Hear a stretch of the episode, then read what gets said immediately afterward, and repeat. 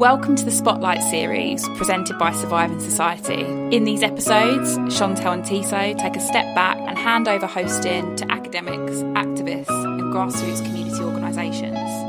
These are a range of episodes positioned locally and globally to tell the stories that need to be heard. Enjoy.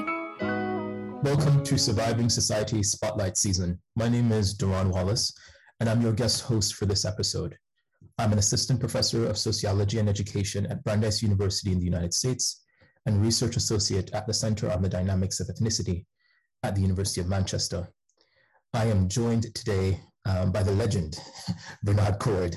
Well, I'm from Grenada in the Caribbean, and uh, I went to Brandeis University as a student, did my first degree there in economics, and then went to Sussex University in England and did a master's degree there and did all the work for the PhD, did the field research in Central America, and then decided to enter politics rather than finish the first and last chapters, which is all I had left to do for my PhD.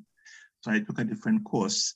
Um, but in between, while in England, of course, I got myself involved education movement and education struggle, education research. So that's really in a nutshell. Right. Bernard Coard is the author of the much celebrated 1971 text, how the West Indian child is made educationally subnormal in the British school system. 2021 marks 50 years since the publication of this important text, which underscored not simply the processes, but the mechanisms by which um, Black Caribbean children were made and labeled by the British state as educationally subnormal. Bernard Coard's work is central, um, absolutely central um, to the analysis of race and inequality in the British educational system. It's pivotal to um, the sociology of education in Britain, and I would argue quite central to Black British studies. Um, you cannot explore um, the history of Black education in Britain without considering this most important text.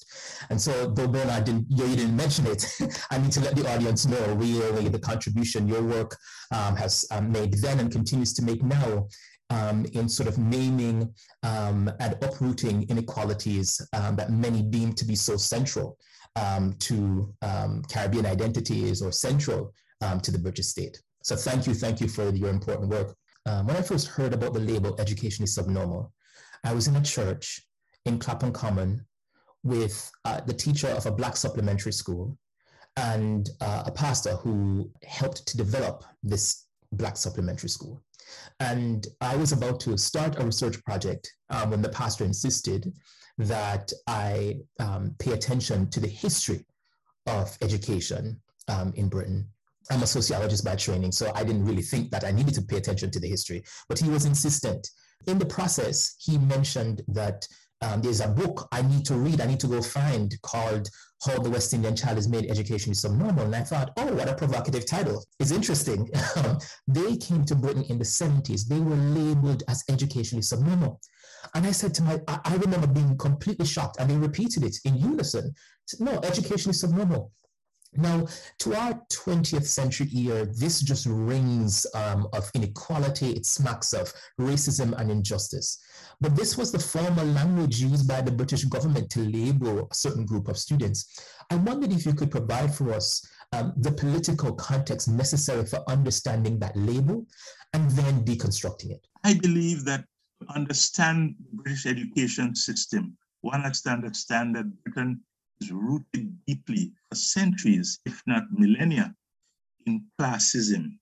You know, uh, you have the aristocracy, and they built schools for themselves, universities and secondary schools in the Middle Ages until 1944 for them to actually pass a law to provide universal secondary education. In other words, the white working class the vast majority of the British indigenous population had no right to secondary education as late as the end of the Second World War. So, in a sense, we have to understand that context before Black people come on the scene, so to speak, in the late 40s and the 50s and the early 60s, the so called Windrush generation.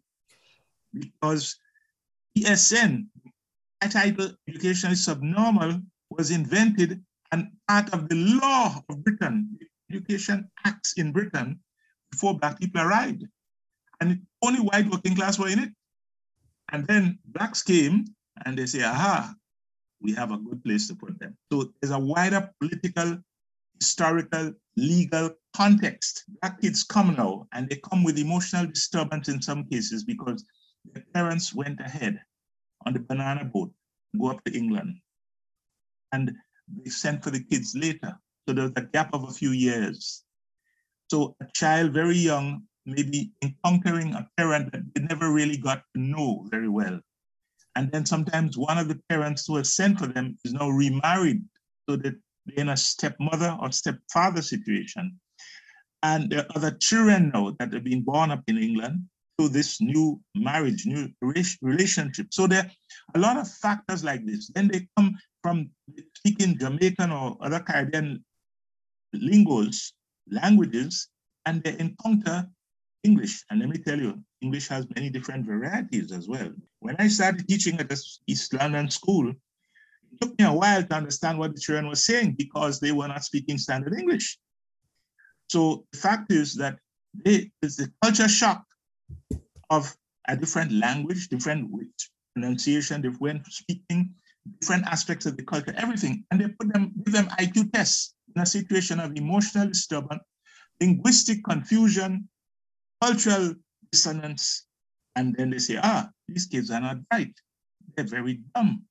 Put them all in ESN schools so that the official statistics, which the Inner London Education Authority, their own internal investigation showed that a black kid was four times more likely to be put in one of these schools for the educationally subnormal. Remember, that's the legal title of the schools, not something invented by me or the community four times more likely if you're black to be put in those schools than if you're white. Wrongly. In fact, they say wrongly put in these schools. The actual internal report said four times more likely to be wrongly placed in an ESN school if you're black than if you're white. The actual report says that. They give the statistics and everything. And then the report says, basically, in my words, but that's the essence. Let's keep it quiet. Shelve the report. Don't make it ever public. Just continue to do what we're doing. See that this report wanted, you know, the, the desire was for it to be shelved, for us to keep it hush hush, as we'd say. Your work makes this public. So I wondered if you could set not just the sort of the, context for the academic work that you do, but right, what's moving about your work is that you're a scholar activist, right? Makes me think of this new book by my colleague Remi Joseph Salisbury um, and his colleague um, Laura Connelly that's focused on um, scholar activism in Britain. Um, but I wonder if you could talk with me about that dimension. But before doing so, I want to clarify though one quick thing. Because you say, you know, when Black people came on the scenes in, in the 1940s, which usually um, historians of, of Black history have become critical of, of this sort of what they call this Windrush as origins narrative, as if Black people weren't in Britain before the 1940s, right? As if it was only through or primarily through Windrush that we arrived. When we were here, part of troops fighting in World War One and World War Two. We were here as gifted students brought over to study at elite universities, right? Um, we were here uh, in, in smaller numbers, absolutely. And the history of Black people precedes Windrush. It's an important point. In fact, there are incontrovertible records of Black people living in Britain in Roman times, when the Romans had conquered and occupied Britain. So that's the first point. Secondly, there, is, there are quite a number of people, including some in prominent positions in Tudor Britain of Elizabeth I, and even of Henry VII and Henry VIII, which would have been the father and grandfather of Elizabeth I. Go back that far. However, some academics have made the mistake, and journalists too, have made the mistake of saying, ah, what we're seeing now, the kind of racism today and from the 17th century, you know, when the concept of white and black and that whole thing started around the 17th century, late 17th century, with the Virginia colony, British colony of Virginia and Maryland and all that. And the first time the law, I think it's the law of 1674 or 5, somewhere around there, actually for the first time talks about whites. Before that, it talked about Irish, German, French. Ethnicity, mm-hmm. nationality. Nationalities and ethnicities in that narrow sense. Concept of white versus black starts around the late, somewhere around 1670 something, right? Mm-hmm. In the colony of Virginia. and and then they get into the miscegenation laws and into that. Until then, blacks and whites actually lived in the same quarters, worked alongside each other in the fields, even though there were different status. Some were slaves, some were free, some were indentured. You know, there was a mixture of status. They all worked together in the fields and they did all the things. All that was separated. And the whites were then, for the first time, by law, given special privileges, being able to own land. This, anyhow, the bottom line is many academics have said ah, that's wrong. That's not where this white supremacy and the concept of whiteness and white privilege starts. It goes back to Elizabeth I ordering the ex expulsion of all blacks from Britain. One scholar in Britain has pointed out that this is a fallacy, not a fallacy that they were there, concept, attempt to bring the concept of whiteness and white privilege back to Elizabeth I is a mistake. And she, in her work, explained why that is so. To come to your specific question, I talked about the Windrush generation for several reasons. One, politically and socially, talking vast numbers now. And you're talking people who have come on such a scale that within a few years, there's a gap of a few years while their kids come and join them, or they have kids within them, which take a while before they reach school age. About 10 to 15 years before the numbers in school of children match the numbers of adults who are working in the hospitals, on the trains, on the buses, and in the factories. It was actually advertisement for them in the Caribbean to come to Britain to rebuild the country. And again, remember that there were black people from the Caribbean who went to Britain, as you say, for the First World War. I know people like that. Mm-hmm. And from the Second World War.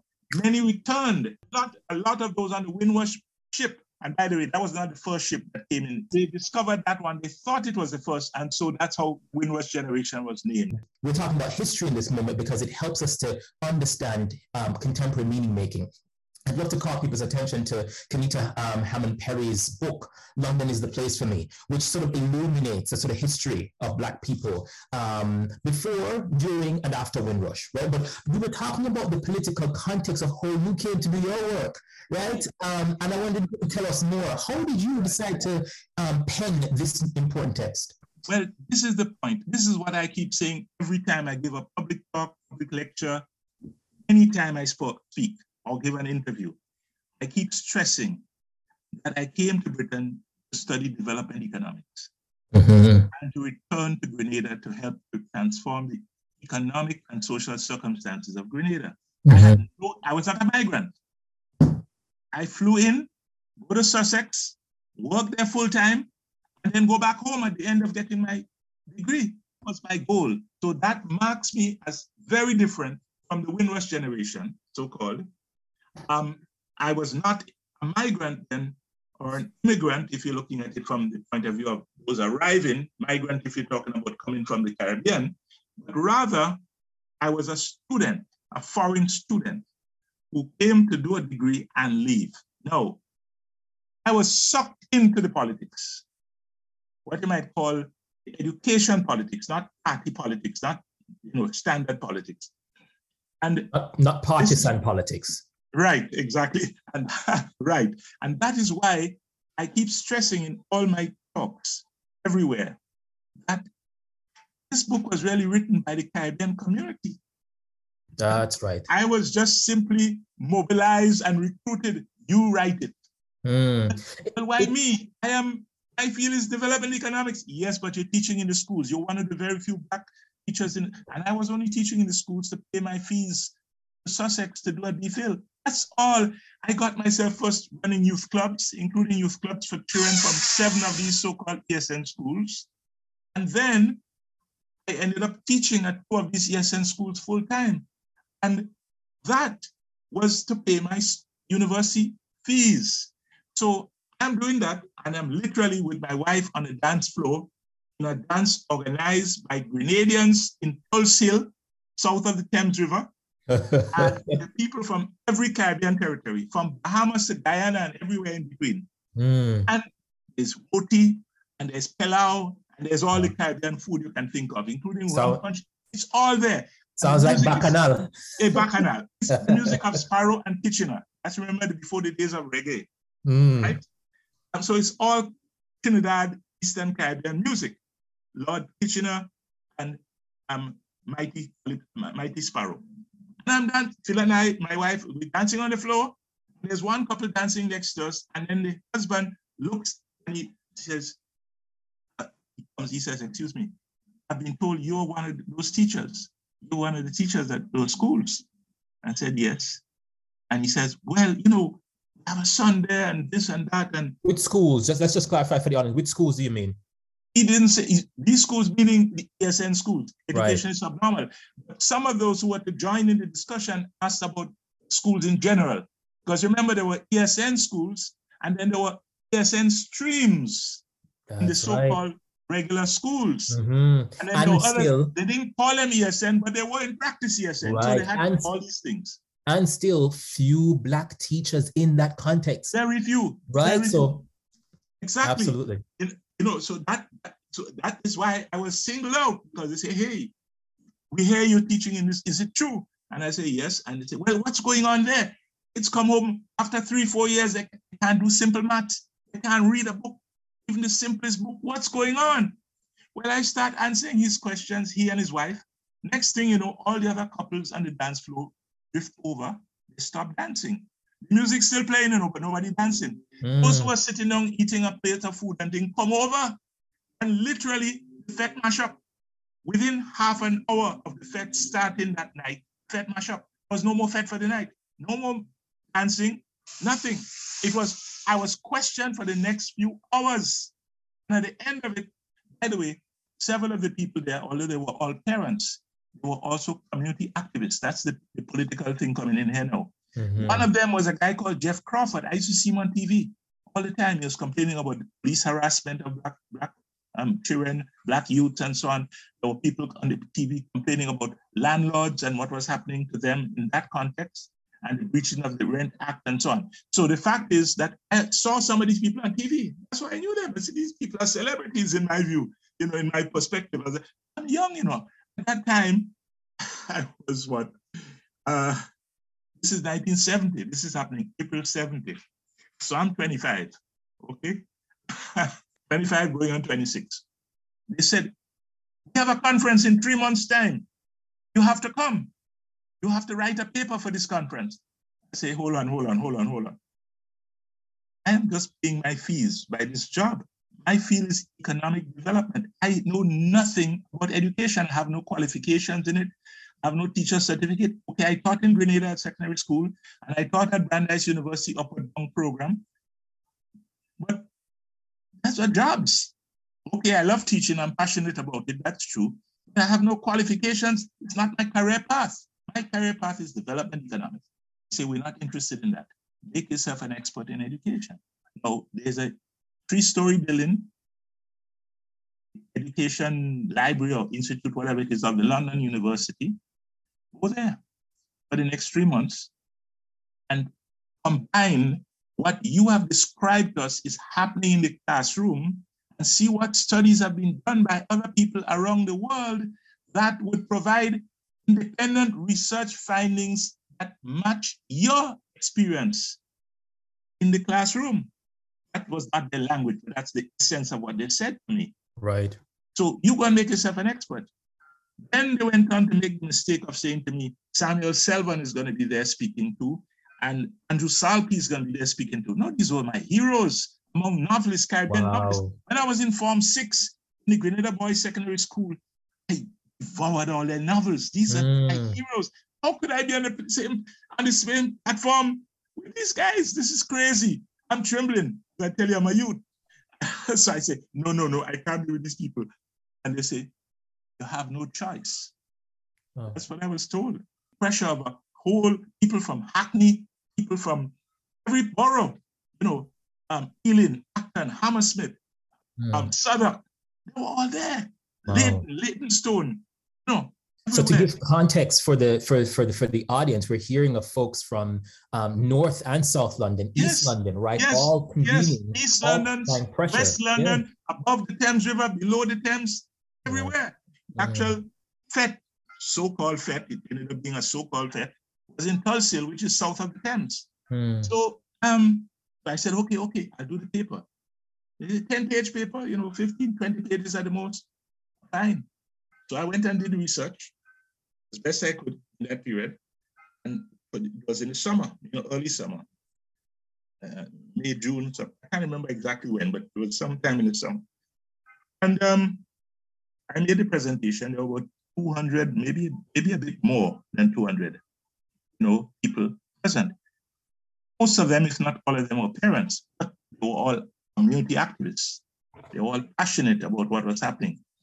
And um, they didn't have the facts, they didn't have the knowledge, you know, they didn't know the details. And so they were demanding that I do it, that I get this information and get it out. So I made my presentation, and at the end of it, they all surrounded me and says, I have to turn it in Tabo. So there's no way this book would have been written on my own. I wouldn't mm, have been in education mm. at all. I wouldn't have been doing education research. Mm-hmm. That is why I say I can't, at one level, I cannot claim this book. The Caribbean community forced my hand. They say, hey, you're one of the few people teaching in the thing. You know what's going on in there. Mm. You, and listen to the point they made. They said, you are in development economics. I said, I'm in development. They say, yes, but that means that you know how to do research and you know how to write. Take those two now, combine them with what you're discovering in the schools and give us that book.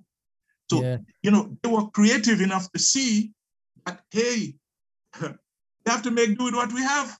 We don't have an educationalist in our midst. We don't have a person trained in educational psychology or even in teacher training, but he knows how to do research and he knows how to write. And you're teaching in the schools. Go and write a book. I was ordered to go and write a book.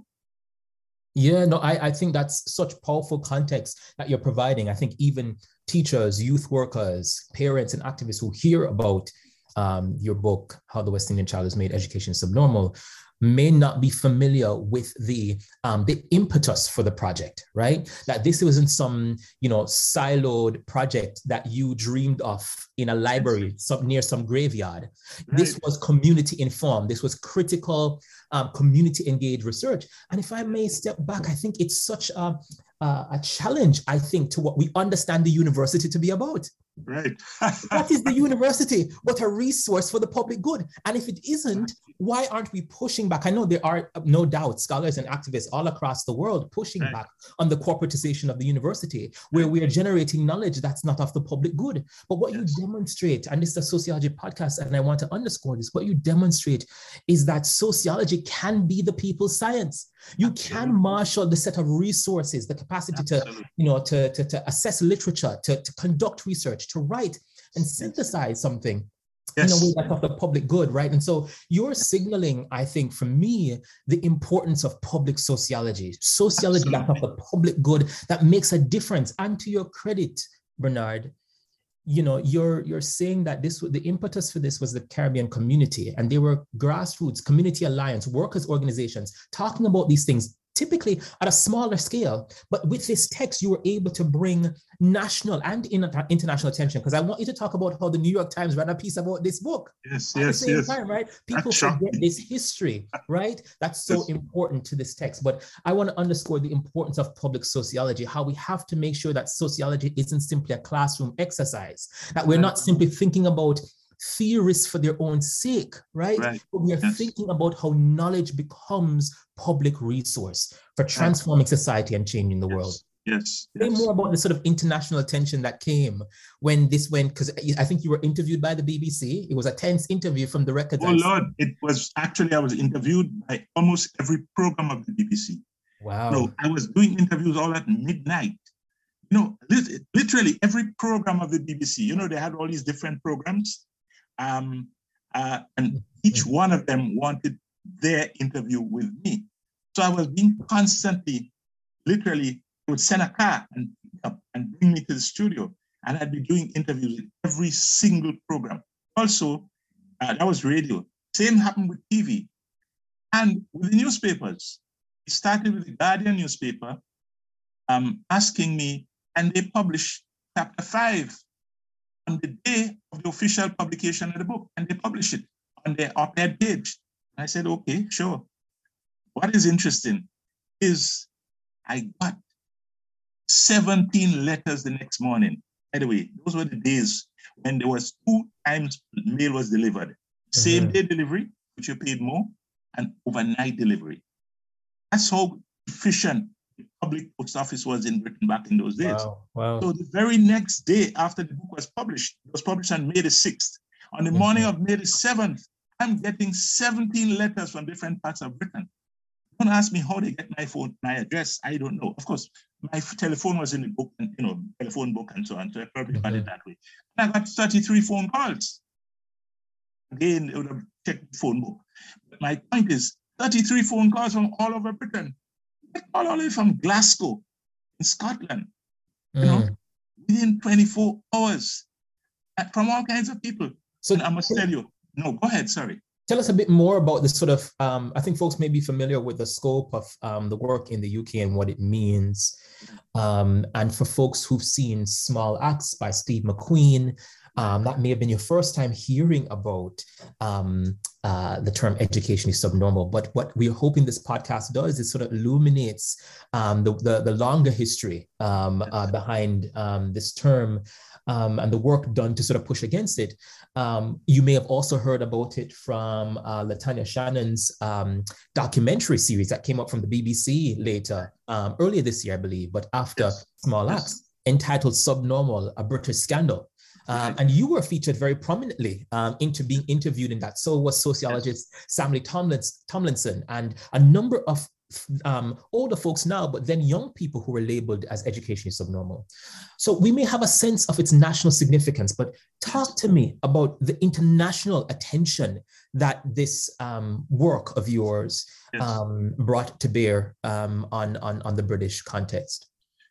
Well, I was shocked when um, two of my brothers in the States sent me page two of the New York Times except for the adverts on that page, the entire page was a news report on my book. They sent a reporter and photographer to my flat in Leytonstone, where my wife and I lived, mm. um, to take a photo of me in my living room and to interview me. I didn't, I thought, you know, a one paragraph, some, I didn't mm. expect page two of the New York Times. And a number of black teachers in Britain, in, in, in, the United States, especially New York and one or two other areas, got letters, I got phone calls, I got you know some feedback on that from them. In some cases, they came to Britain like on holiday and so on, you know, taking mm-hmm. a break and so on during the summer time, and they checked me out. Again, it went to the trouble of finding out how to reach me, you know, and um, they were saying, but no, we have a version of that. You know, it's not called ESN, and you know, things are different in many ways, but there are similarities um, that you know that makes our it's our interest in something like this. You know, so although there are differences, there are certain dimensions. I never pursued that personally, you know, because my hands were full. Let me tell you, I was being asked to, to come to parents group meetings, youth group meetings, community meetings up and down Britain, in every city, in every town, in every borough. And so for the next five months before I left Britain to do my field research in Central America, I was holding five meetings a day.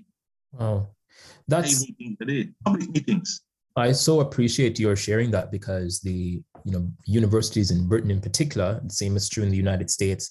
We're seeing um, it even trickle to to, to the Caribbean are being um, bombarded, you could say, by a set of metrics that you need to meet, right? Not only is there evaluation of scholarship, but your impact. Um, and you know this then determines the resources that departments and the university at large is able to get. But here you were with no ref requirements, right? Doing yes. work that was community, not just community engaged, but community led. You were yes. you were asked to do something that you have community dictated. Absolutely. initiated. In fact, let me say this too. Let me make mm-hmm. another point.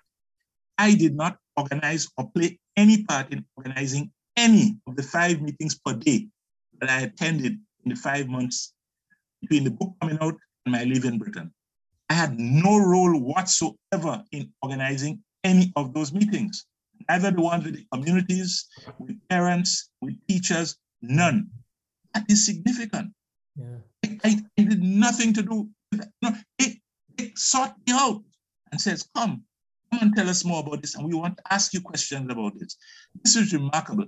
Let me just say this. When I was in Britain three and a half years ago on a I had a, I had a meeting in Brixton.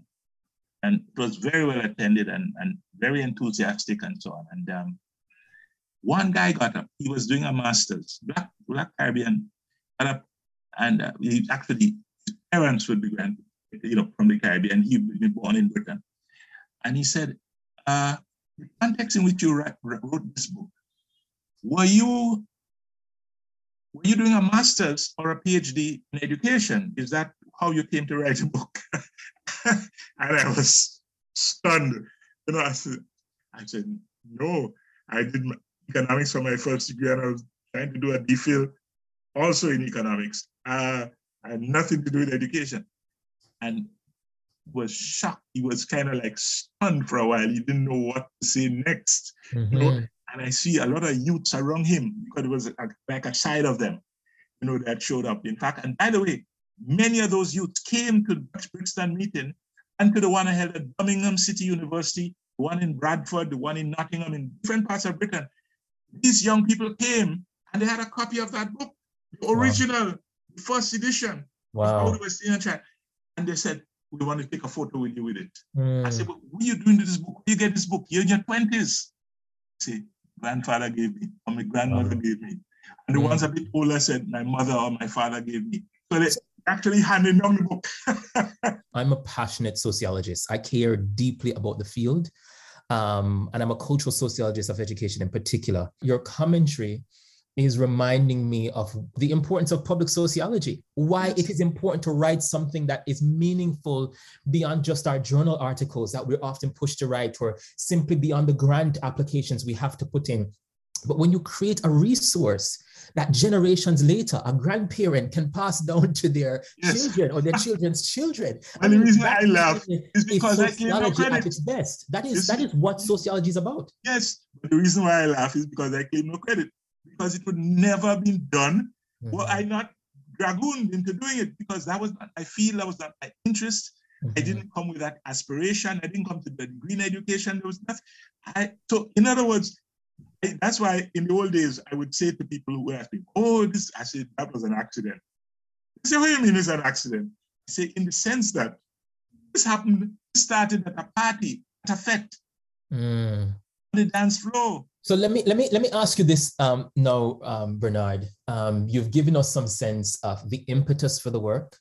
You've given us some sense of the impact of the work, both yes. nationally and internationally, with yes. media coverage, but more importantly, beyond the media, the sort of local community engagement to sort of yes. organize these meetings, right? To, I imagine, conscientize, activate, um, a movement among parents. And there's a, you know, we know about the Black supplementary schools in Britain. We also know about the Black parents movement in Britain. Your book comes before right that movement or some could say the early phases of that movement. Early phases. It right? was, there, was, there was activity before me. Absolutely.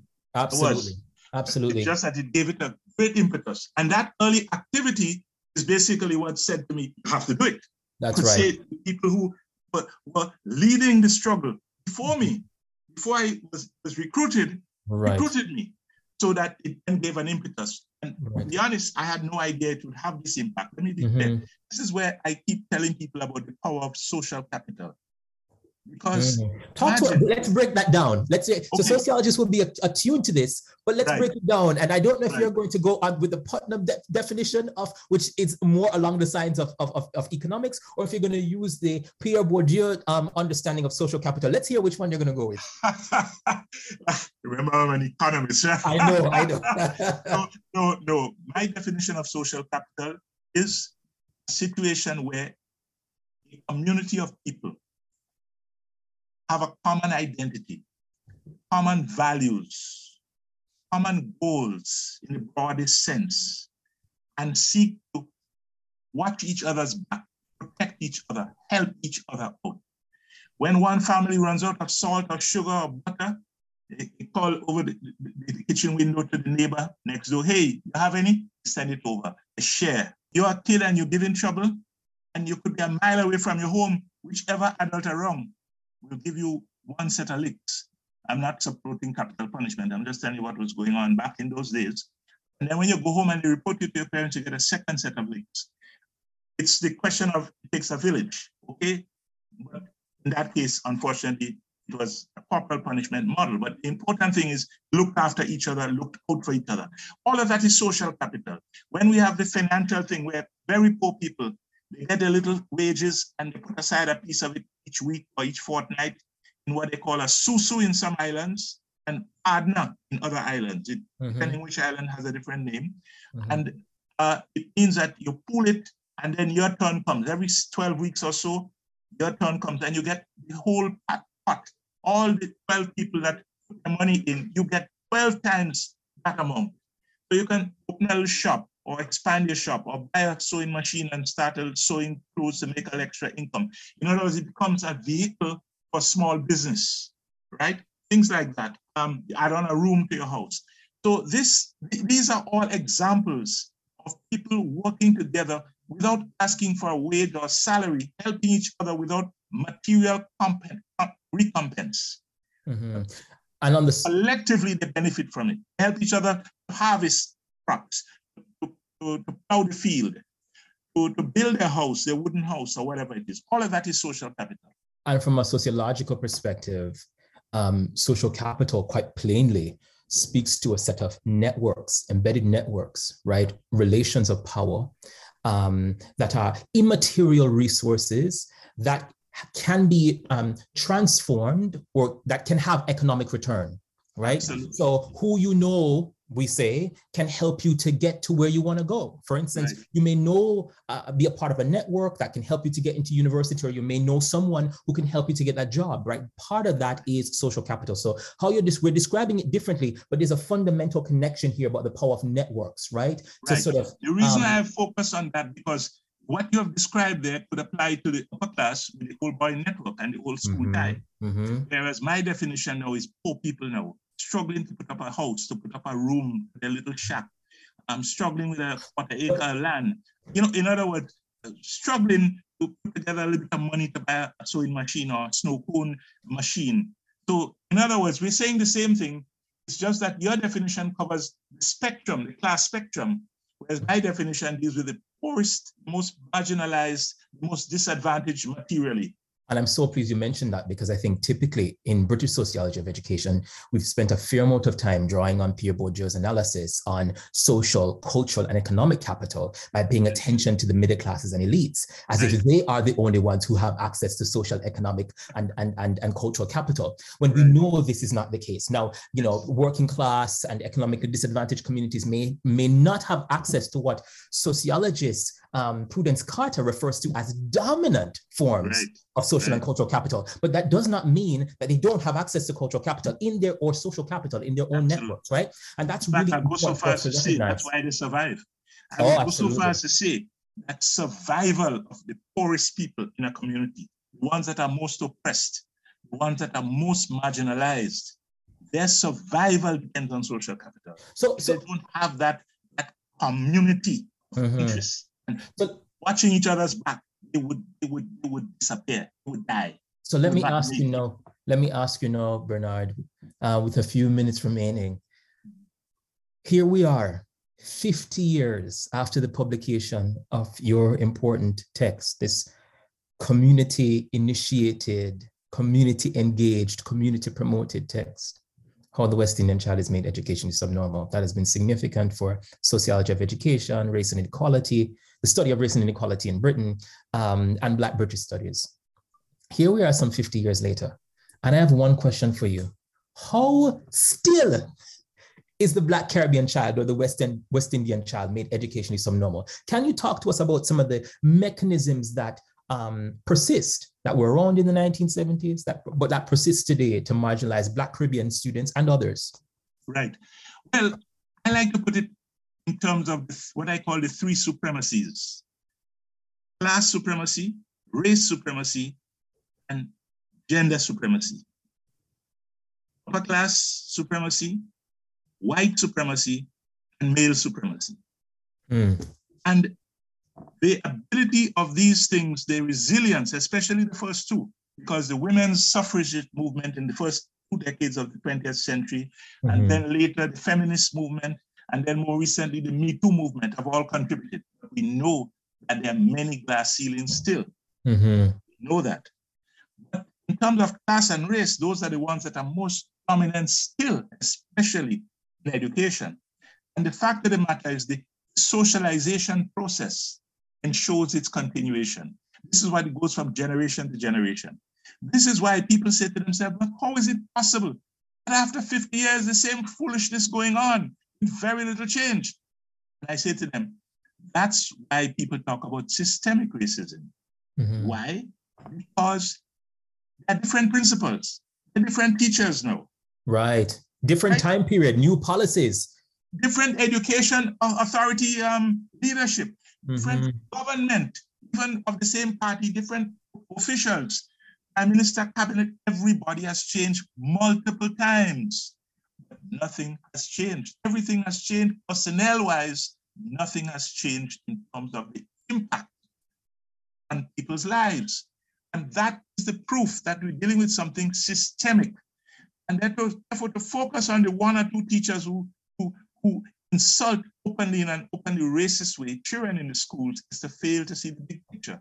Mm-hmm. The big picture is not the fellas at a football stadium who throw bananas at black players. Let's not get carried away by that.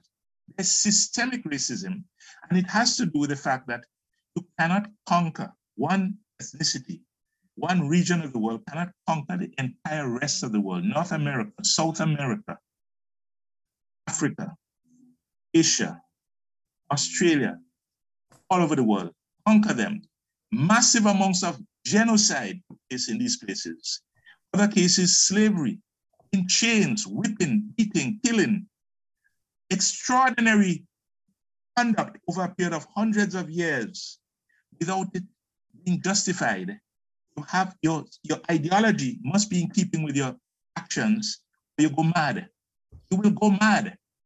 If your actions deviate fundamentally and contradictorily from your ideology, you become schizophrenic, you start drinking liquor, you start using drugs, you will go crazy. So therefore, you have to have a justification, and it is acts are subhuman. Mm. Blacks and brown people are subhuman. In other words, you have a, and you see subhuman, and you notice now we're talking subnormal.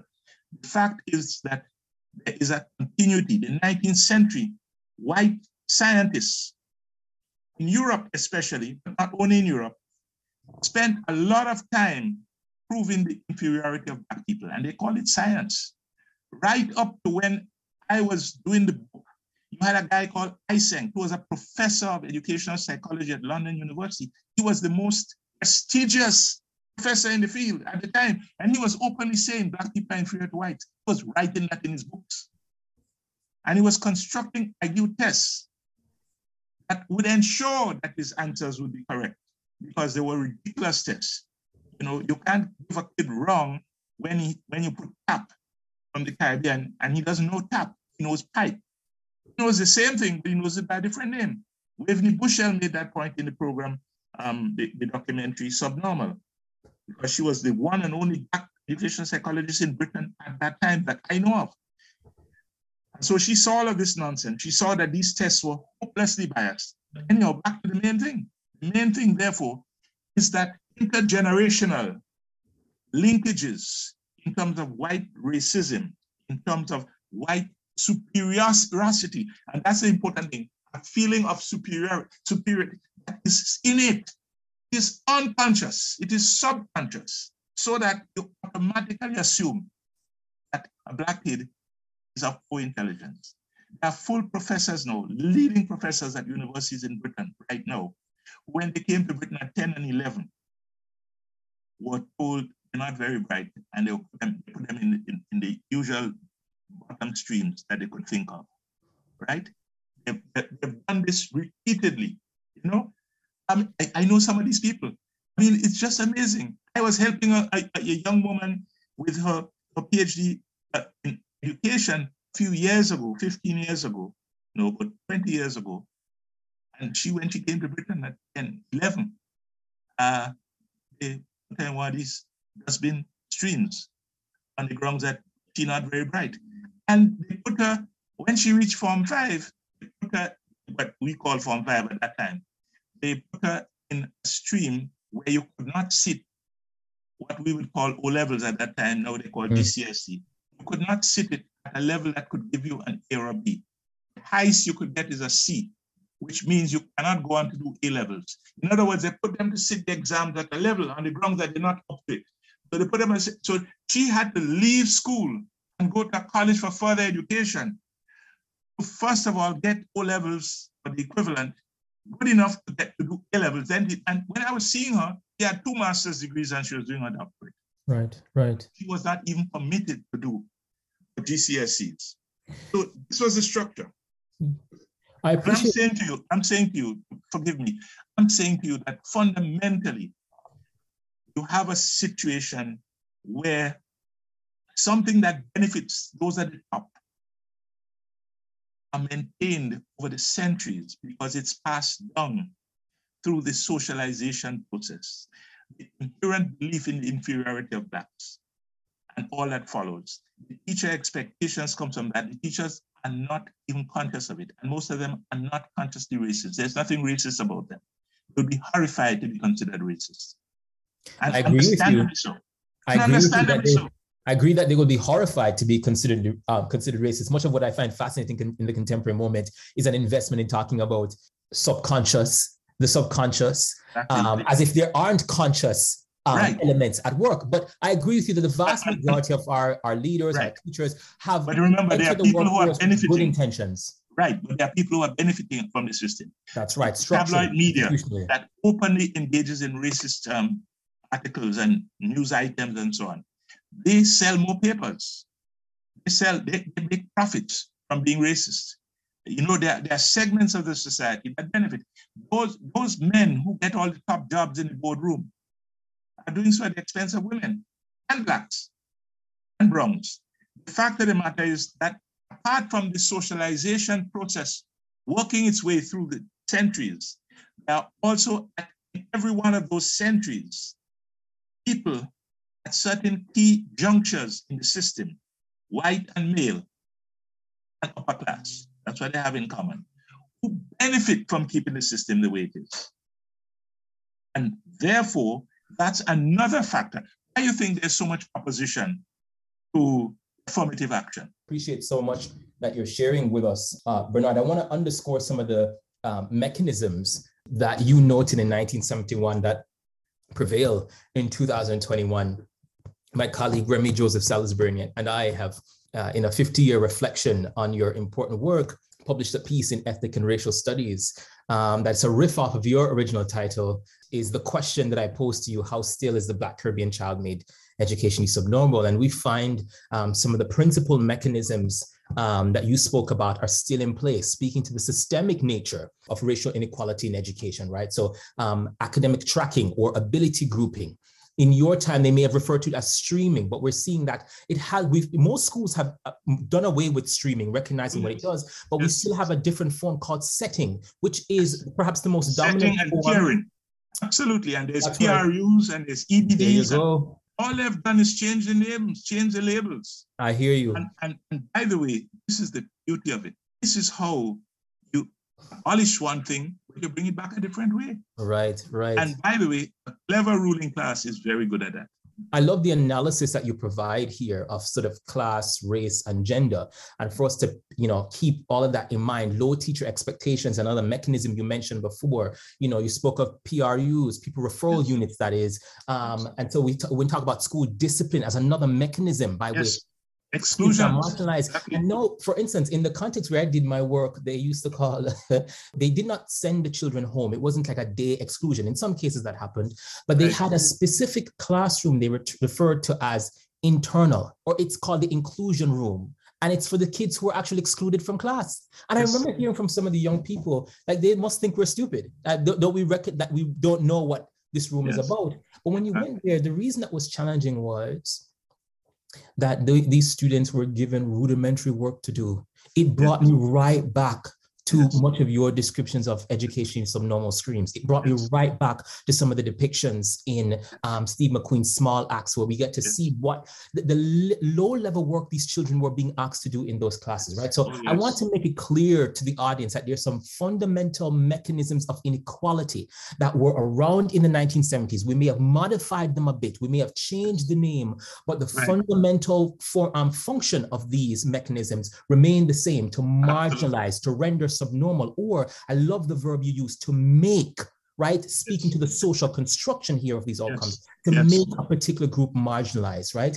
Um, and I love how you think about the white working classes is being positioned in relation to this. I love how you think about the work of cross-class coalitions. I love how you think about um, the importance of racial coalitions. But I also want to underscore from a Black feminist point of view, the importance of gender, which you note in your work. Because, for instance, earlier you said, um, you, you said, you know, class supremacy and race supremacy. I'm paraphrasing yes. here based on yes. your work were the yes. two dominant ones. You know, gender may not seem as obvious to us now, but I want to tell you, if you if we pay attention to inequalities that prevail in schools, particularly as experienced by Black girls, we will see that uh, sometimes it's because of the comparisons that we make that we yes, miss yes. what's happening to Black girls and ethnic minority girls in schools because we're often comparing them to the boys. But if you compare Black girls, for instance, to white girls, we will see that their achievement yes. often lags relative to their um, the white yes. female counterparts. So yes. those of us who are deeply committed to anti-racism have to be attuned to the gendered particularities of racism, right? Absolutely. And how it plays out in schools.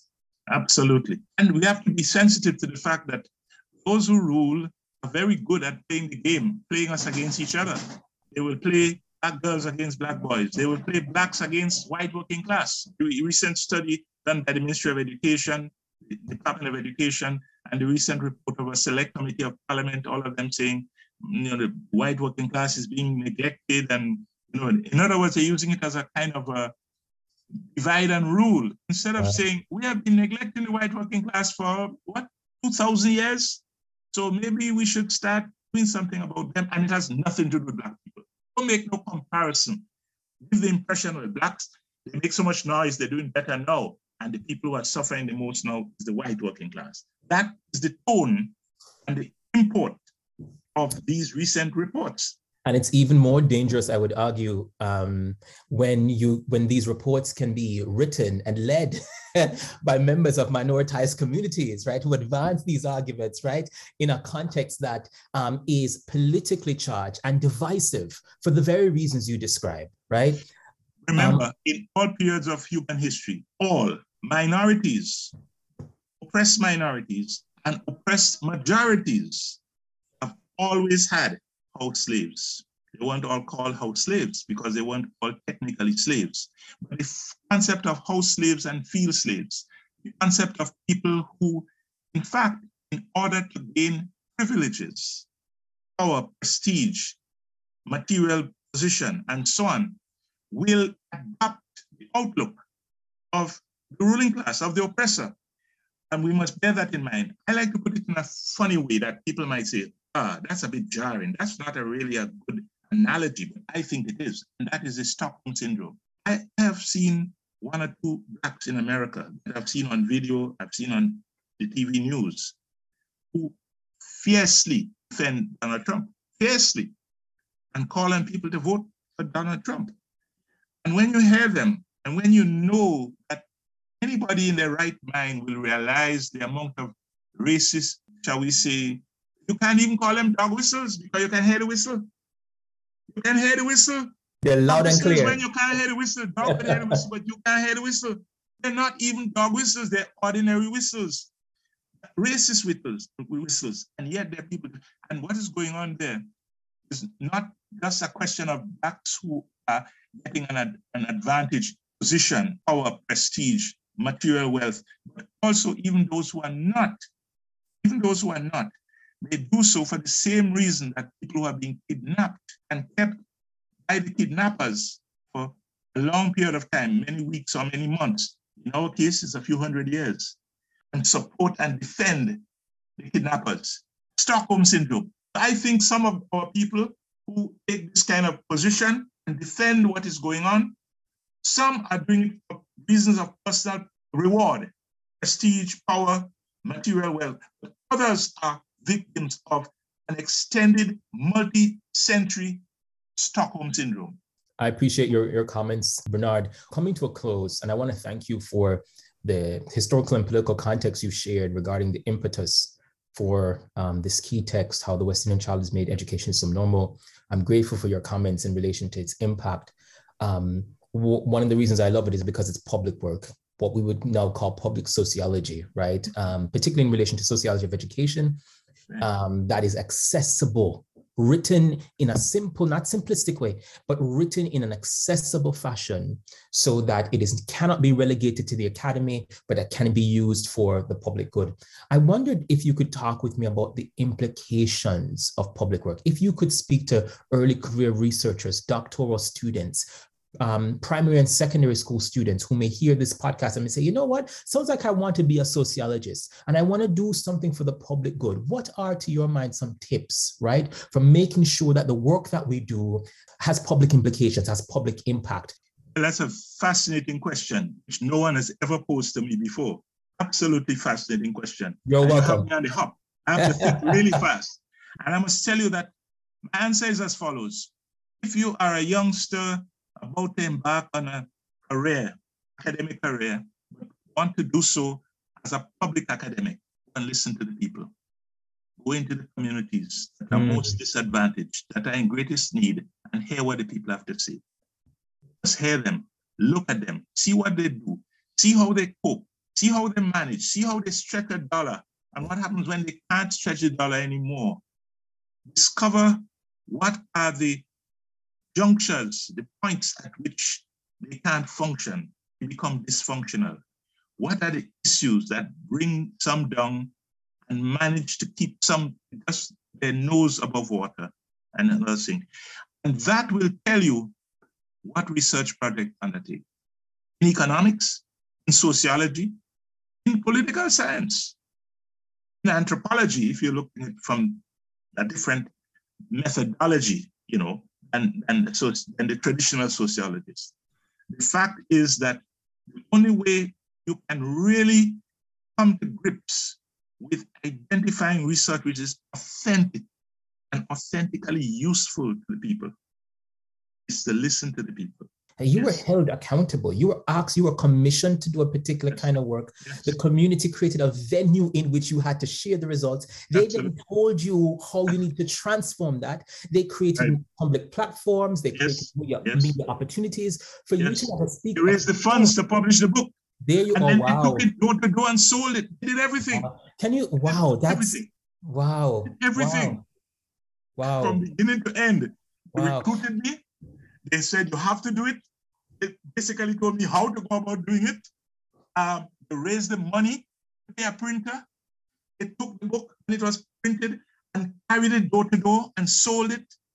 In other words, at every stage of the operation, that is why I keep saying, especially to young people, that I was incidental to this thing in the sense that I didn't come with the intention, I am going to write a book of education that's going to, you know, ignite and mobilize and organize people to achieve X, Y, Z.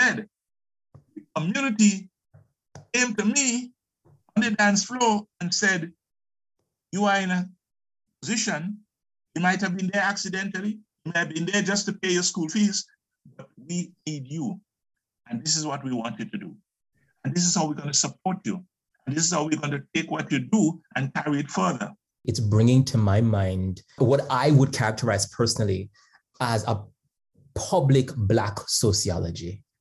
When you pay attention to the work of W.E.B. Du Bois, one of the founding figures of sociology, right. one who analytic strategy, what we call triangulation, right? The sort of overlapping of different um, right. kinds and forms of data.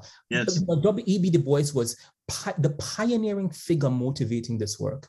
Right. Right. He he, you know, in Philadelphia, um, went around and knocked on every door of every black family in order to figure out not simply their economic position, um, but to understand their meaning-making processes. Right. Um, that was a census. That was yes. a very. That's what I mean about observing. That's what I mean about observing and talking and listening to the people. That's what and, and, what I'm identifying, um, Bernard, is that while this was, on one hand, you could say it was unique to your context in the 1970s, but from a global perspective, we see from a transnational perspective, we see how um, over throughout the 20th century, and I would argue even before, how Black communities and with the help of sociologists and activists have mobilized communities to produce knowledge that identifies inequalities, not simply to name them for their own sake, but to utterly transform them and hold the state to account. That is a tradition of Black sociology that I think British sociology needs to reckon with more. You know, True. we talk about the founding figures in British sociology, and folks folks forget that Stuart Hall was one of the presidents in the 1990s. We forget, Absolutely. right? We think of the field we've almost whitewashed the field to pay attention largely to, to, yes. to and rendered race, I would argue, um, a, a, a, tertiary element of the field, right? A, yes. a minor, a pastime in the field. Yes. Um. And I want to, with your comments, what it's making me think about is the import of a public Black sociology that's Absolutely. of the people, for the people. That is the people science. It may have been yes. led by one specific person who has the, the training, some of the mm-hmm. skills to do it, yes. but the knowledge process, the knowledge Absolutely. production process is informed by the people, right? Absolutely. or by Black people in particular. And I find yes. that to be an incredibly insightful way to think about what the future of sociology might be like, right? Absolutely. That the past gives us insights into what the future ought to be like, beyond just the implications or the demands of the university or beyond the demands of the, you know, the REF, which is a panel that goes around from university to university, assessing the quality of the works produced in a department to give it a two-star rating, a three-star rating, or a four-star rating. The stars that matter are the ones we can identify in the communities that will actually make our world, our communities brighter, fairer, more just um, than the ones that we are living in at this point. Following up from what you're saying, I must tell you that I was approached several months ago mm. a team of educational psychologists, Black educational mm. psychologists. And uh, about three different organizations in which they, they, they, they, they, they, exist and they collaborate with each other. They're not in rivalry with each other. Mm. And this one said to me, we all want to make a difference. Mm. We want to do something that will change things. So we wanted to come and address our annual general meeting. We have a lot of questions to put to you because we want to do more than just be gatekeepers for the establishment, um, helping them to decide which place to put which child in the schools and within the school, between the schools and within the schools. We want to be doing something that is helpful to the children and to the parents. We want to go way beyond the job description and the way we were trained. And I have from three different groups of involving well over 100 people, all trained. Back in my day, there were one, there was one. Now there's well over 100. And that says a lot to me. That is remarkable, you know, and it's in keeping with the point you're making. These, as many black and brown, black and brown mm-hmm. um, people in different fields of social science, but in particular, educational psychology, child psychology, teaching, sociology. And what they're all saying is we would like to make a difference. Right, right. Yeah, I think many of us are, um, as you rightly described, teachers, psychologists, youth workers, parents, want to make a difference. We have entered into, um, uh, we, we hone the craft of teaching and of mentoring and supporting young people because we care. Um, and I think that's important to recognize, and I appreciate that a great deal. Sociology, to my mind, gives us a window through which we can um, transform the world as it is, as we'd say in community organizing, to the world as it should be. Um. And part of that, the, the knowledge production process is part of that, right? Particularly if it is, as you um, have described for us, if it is community initiated, to have an impact on that very community um, then it can most certainly make a difference. Bernard, thank you. Thank you so much um, always a pleasure talking with you, my friend. I should let folks know that this is a transatlantic conversation. We are on a podcast, um, a British podcast, while you're in Jamaica and I'm in the United States, right? All thinking about Black Caribbean people and more broadly, um, race inequality and British sociology, um, uh, but thinking about it from an international perspective. Thank you so much for your time, Bernard, and thank you everyone for listening. Thank you for listening to the Spotlight series. You're interested in hosting an episode, get in touch.